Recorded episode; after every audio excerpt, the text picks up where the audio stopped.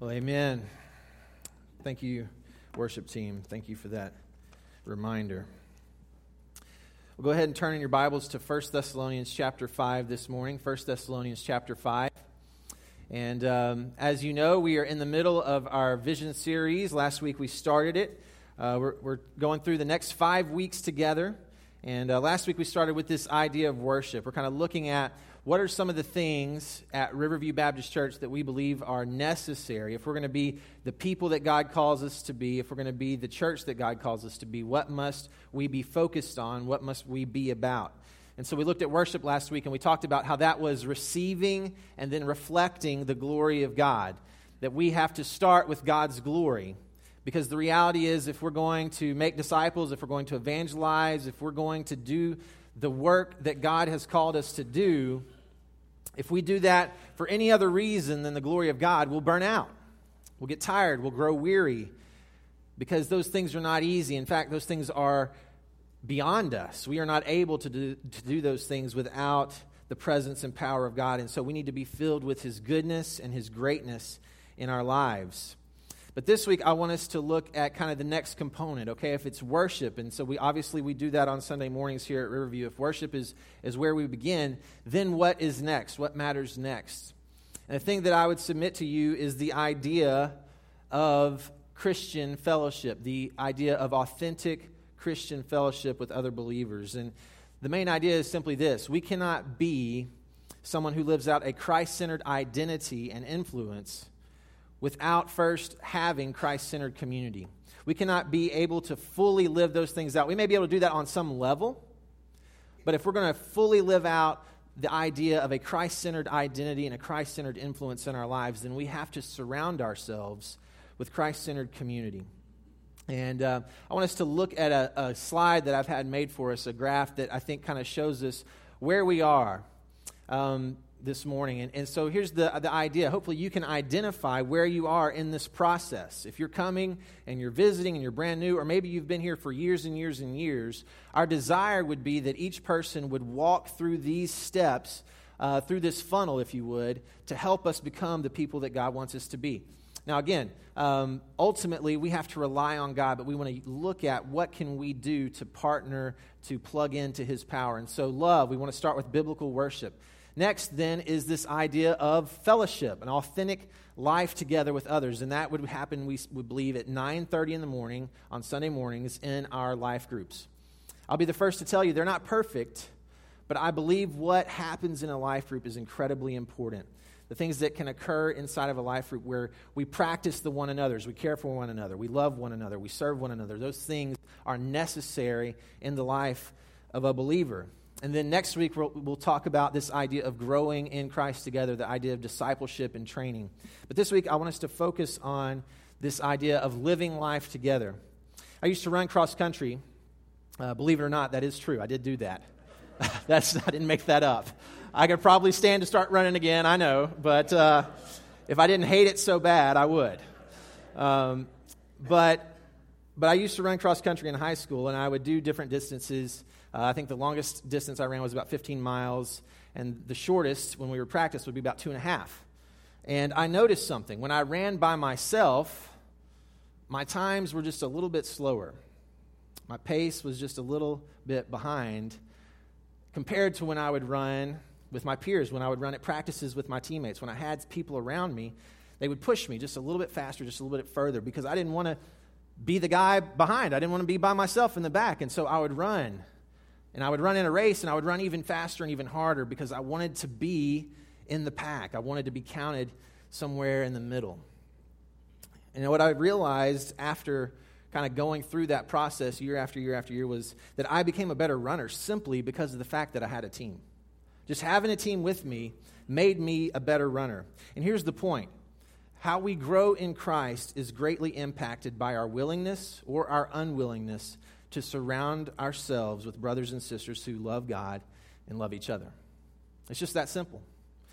You see, you can sit in your room and you can listen to, to guys preach sermons, you can download podcasts. Some of the, the, the most incredible information is available to us today through technology than has ever been available to us before. You can listen to those things. You can listen to, to um, podcasts on theology. You can become a storehouse of truth. You can do some incredible things on your own. But you cannot become the Christian God desires that you be on your own. You see, you're made for community. God has designed you to serve, to give, to bear burdens, to laugh, to learn, to encourage, and to challenge others. And the simple truth is, we cannot do that by ourselves. Kept in our own little way, in our own little place, we cannot be the people that God calls us to be. And so, Paul in 1 Thessalonians chapter 5 verses 1 through 11 I believe models very well for us what Christian fellowship should look like. The things that should happen inside of our life groups. And so I would ask you to go ahead and stand in honor of the reading of God's word this morning.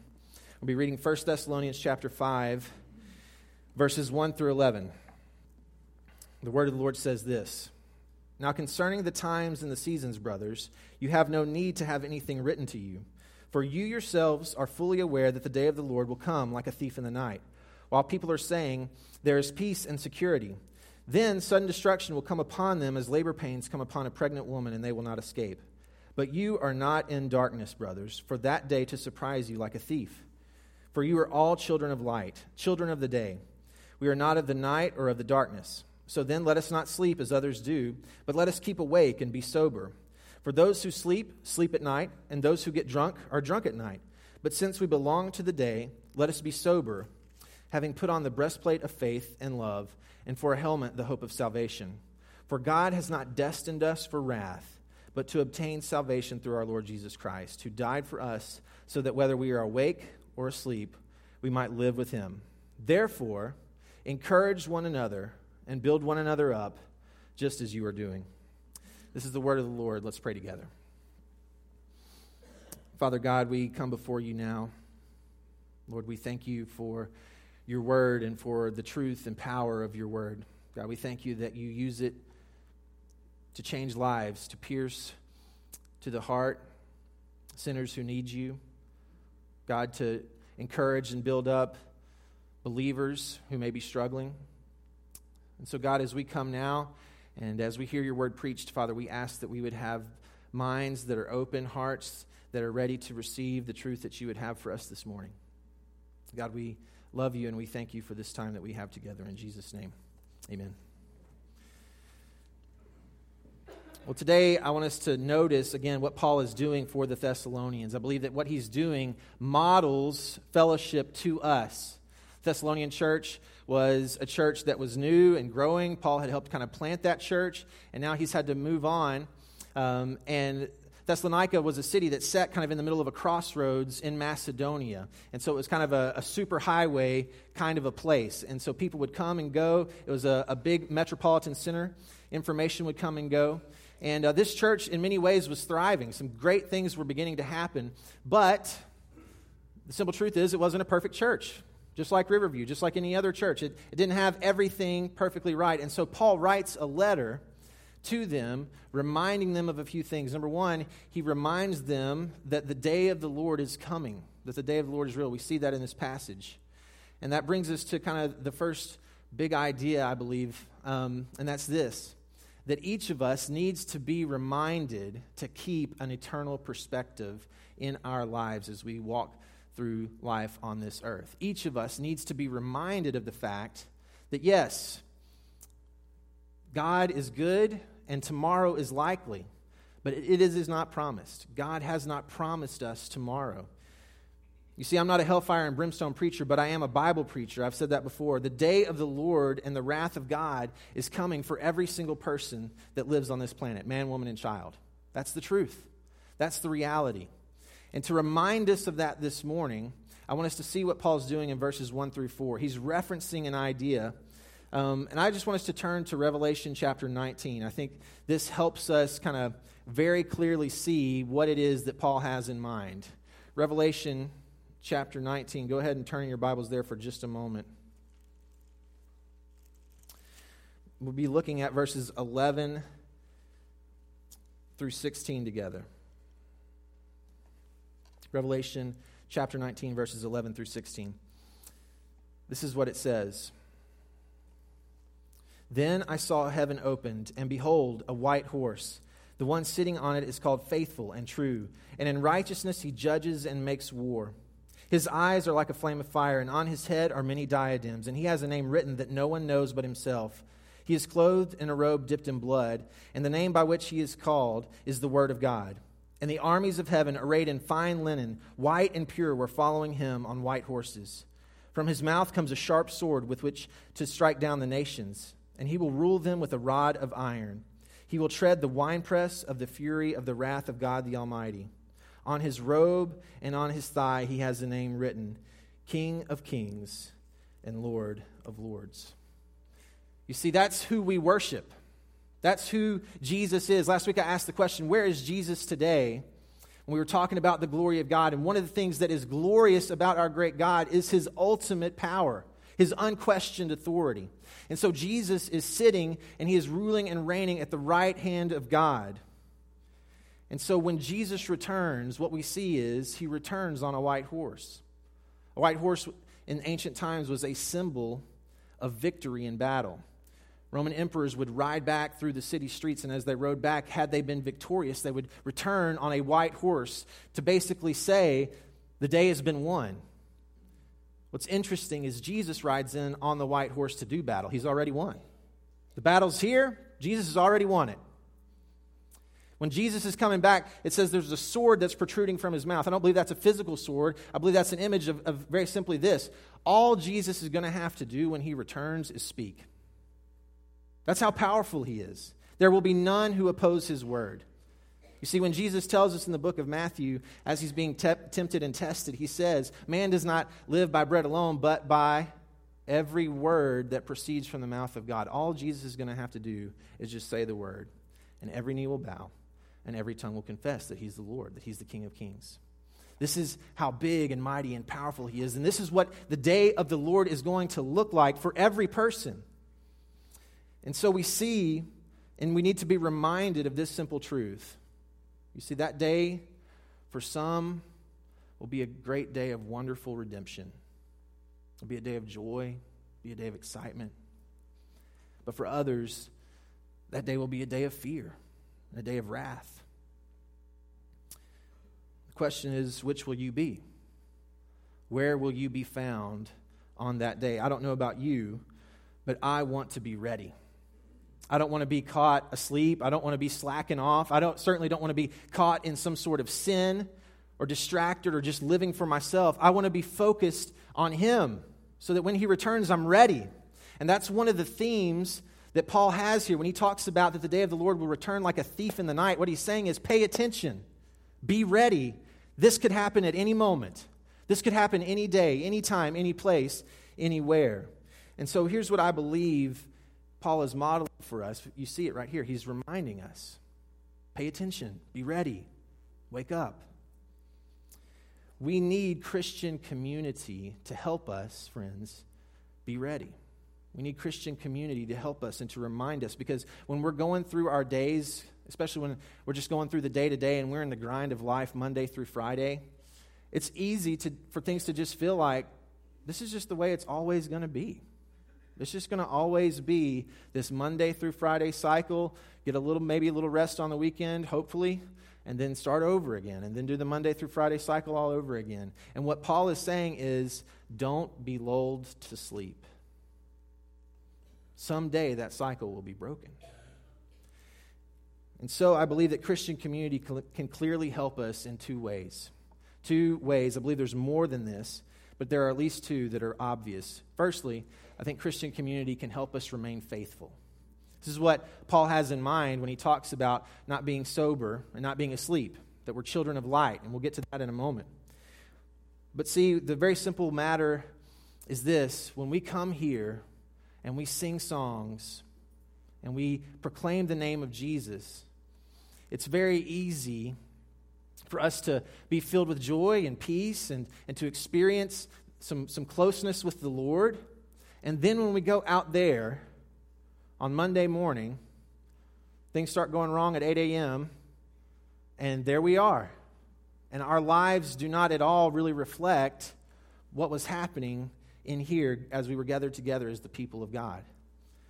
You see, our lives out there should be very consistent with who we are in here. And we need brothers and sisters in Christ to come around us and to help us, to remind us hey, remain faithful. Even if things don't go your way, remain faithful. Be faithful in your family, in your family life. Does your family see you live a life that looks like who you are on Sunday mornings here? Does the life you live, does the way you lead, does the way you love look like the way that you live here? We're called to be faithful. We need to be faithful in our speech. Does the way that I talk here reflect the way that I speak out there? If I'm speaking of God, if I'm unashamed of God here, am I unashamed of God out there? We need to be faithful in our jobs. We need to be faithful in all that we do. I believe that Christian community can help us remain faithful, but, but also Christian community can help us remain missional. One of the things that, that is incredibly difficult, and I think going to grow more and more difficult as we see the culture progress the way that it's progressing, is to speak up about Jesus Christ.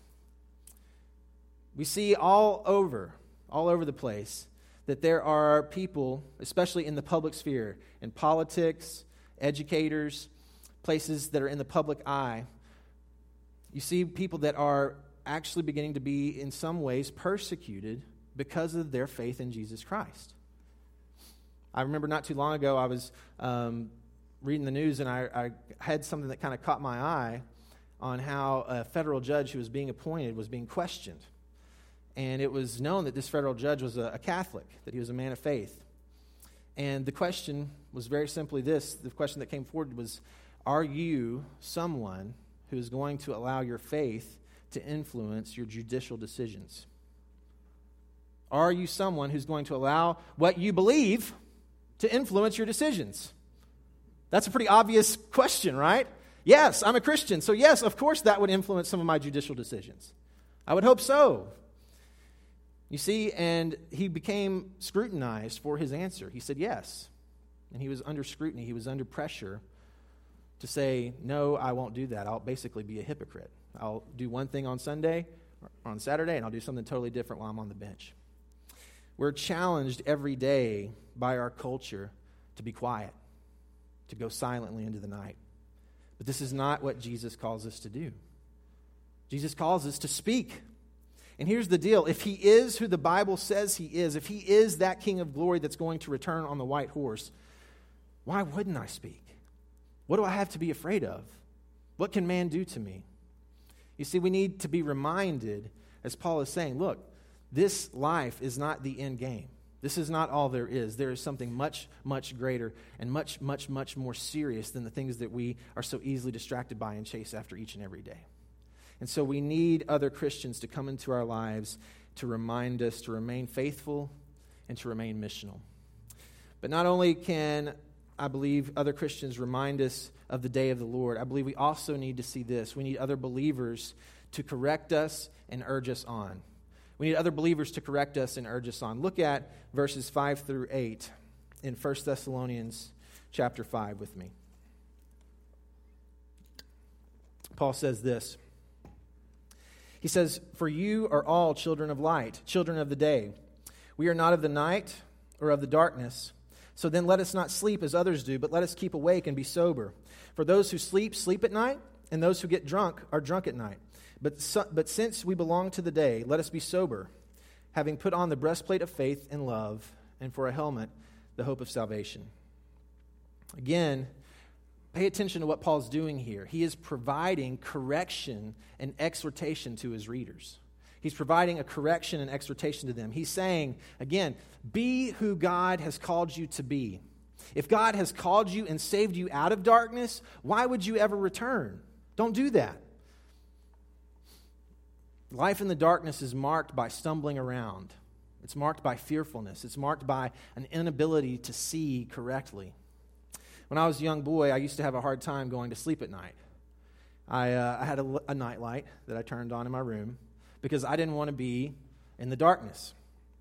Although I knew my room was a safe place and mom and dad were right down the hall, I always wondered and worried that someone might slip in into my room in the darkness, unnoticed, unseen, unheard.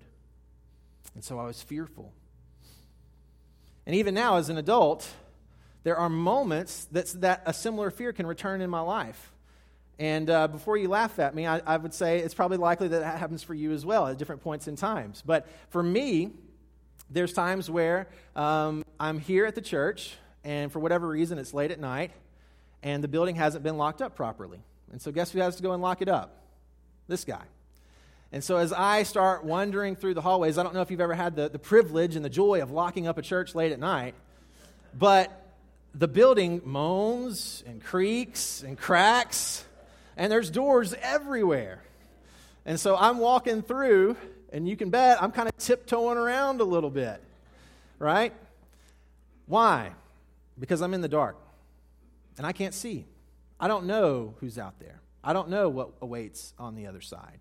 This is a big building, and someone could hide. It could happen. You see, those who are in the light, though, can see clearly and they're alert. They don't have to be afraid. They're people who have understanding of what's going on around them. They're people who are less likely to trip and fall and stumble because they understand what is happening. And we need to be people in our culture. We need to be people, if we are children of light, who are marked not by reactionary fear. When, when political systems and leaders aren't, aren't leading the way we think they should, we don't need to be the people that are necessarily outside picketing. We need to understand this. We need to understand that our culture is sick and that the people that I disagree with are not my enemy. They're just spiritually ill. They need the Lord. And so, what happens many times is we forget Paul's words that we don't war against flesh and blood. We war against the principalities, the forces of darkness. This is who is the true opposition. And so we are called to be people of light and to be people of understanding so that we are not marked by fear and we are not marked by anger.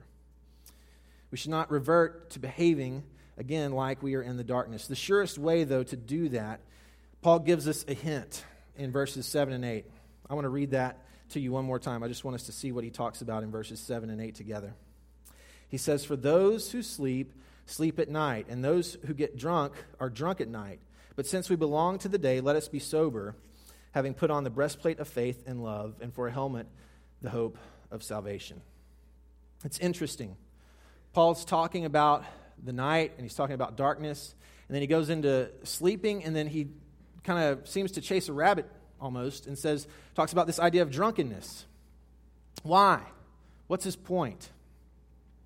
Believe that he's saying this that yes, people that drink at night often get drunk in the physical darkness, but what he is alluding to is not just physical drunkenness and sleepiness.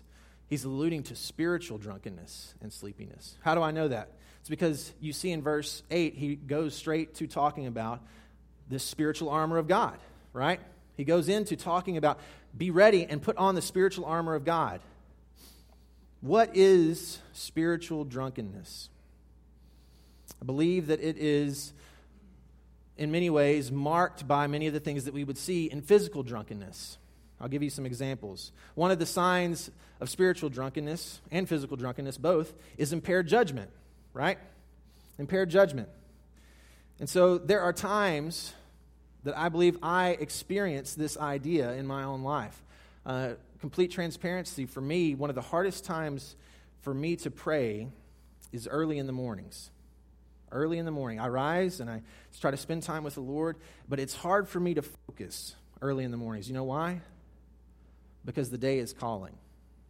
The list is long, there's much to be done. And it feels like being still and being in concerted prayer for 15 and 20 and 30 and 40 or, or even an hour long is not a good use of my time. It feels that way. And what I need to recognize in those moments is that I'm drunk. My judgment is impaired. I'm not seeing rightly. Because here's what I'm saying I'm saying this that I don't have the time to spend 30 minutes of my day with the one who created time. I'm seeing wrong. I'm not seeing the world rightly. I need to be with him being with Him is the, the thing that's going to help me see what actually matters. Being with Him is going to help me understand how I need to order my day, how I can walk wisely through it. And so I need to recognize that I need to wake up, I need to reorient myself. I have impaired judgment. Another sign of spiritual drunkenness is lethargy and laziness. If you're a lazy Christian, maybe you're not focused on finding the glory of God in your life. Maybe you're not interested in serving Him. It seems too hard. I don't want to spend time at my church. Maybe sleeping in on Sunday mornings would feel a little easier than coming and being a part of what's happening. These are some of the things that mark your Christian life. I would say to you, wake up, friend. You're drunk on the idea of comfort and ease of life. We're not here just to be comfortable. We're here to glorify Him. We're here to know Him. And sometimes we have to do some small things that may make us a little bit uncomfortable. Another one is anger and confusion. Another sign of drunkenness is anger and confusion. confusion. If rage is a part of your regular lifestyle, is if you go through life and you often find this to be the case that everyone else is wrong and you're always right, especially if it's other Christian brothers and sisters who love you and who know the truth and they're trying to speak truth into your life, but you're responding in anger and you're telling them that they're always wrong, I would say, Wake up, friend. You may be drunk. You may be drunk on the idea of pride and self centeredness and my way and my things. And we see this in the culture over and over and over again. I've talked about this, how it just seems like more and more and more people are accelerating to being just walking around in, in, in, in excuse me, in an enraged lifestyle. Everyone is angry all the time. We're spiritually drunk. We need to see correctly, and so that's what Paul calls us to he's urging these Thessalonians to be still, to remember, and to focus on what matters, to focus on the truth. We need other believers to correct us and urge us on. You see, the truth is that we are in a daily battle. That's why Paul talks about the spiritual armor. He says the, the truth is when you wake up every day, you enter into a war. And you're either ready for it or you're not. Those are the two options. You're ready or you're not ready. And I encourage you to come back next week because next week we're going to talk about that in detail as we talk about discipleship. We'll talk about what it means to be in a spiritual battle and how to walk through that in a way that we're alert and ready for the day that lies ahead. But I want us to look at next this idea that we need other believers to encourage us and build us up in Christ. We need other believers to encourage us and build us up in Christ. Again, I want us to read these verses together. Let's look at these. It says this For God has not destined us for wrath, but to obtain salvation through our Lord Jesus Christ, who died for us, so that whether we are awake or asleep, we might live with him. Therefore, encourage one another and build one another up, just as you are doing. It's a good affirmation that Paul gives. And again, pay attention to, to how he's modeling this for them. He's encouraging them in Christ. If you're here today and you're someone who marks in your Bible, I would encourage you to highlight verses 9 and 10 of 1 Thessalonians 5. We need to be reminded regularly that we are not meant for wrath, those of us that know Jesus Christ, but that we are meant for salvation, that God has saved us.